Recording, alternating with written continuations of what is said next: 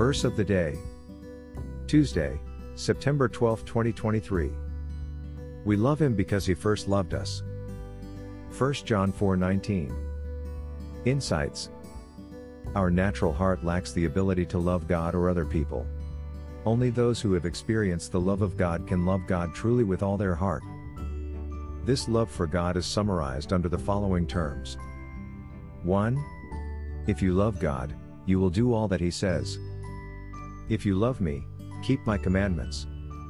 John 14 15. 2. If you love God, you will love the things He loves and hate the things He hates. 3. If you love God, you will love your fellow believers. If someone says, I love God, and hates his brother, he is a liar, for he who does not love his brother whom he has seen, how can he love God whom he has not seen? And this commandment we have from him, that he who loves God must love his brother also. 1 John 4 20 21. 4.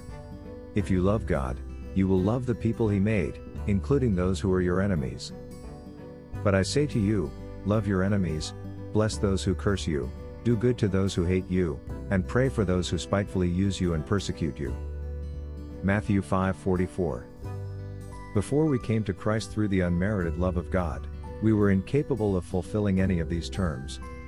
All we love is ourselves and all that brings satisfaction to ourselves.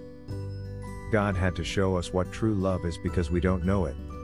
In John 3:16, God showed all human race the depth of his love by giving his only son as a sacrifice for the sins of humanity against him.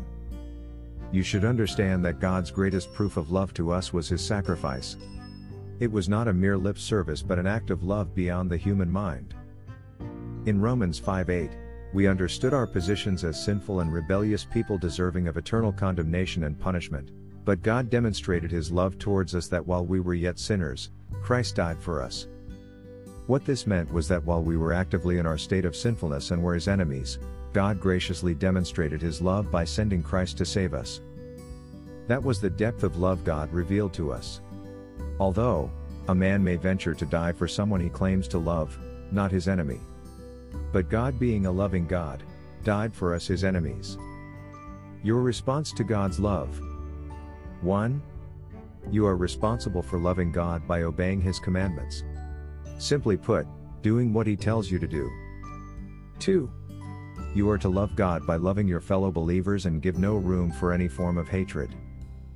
3. You are to love God by loving your enemies and those whom you consider unlovable.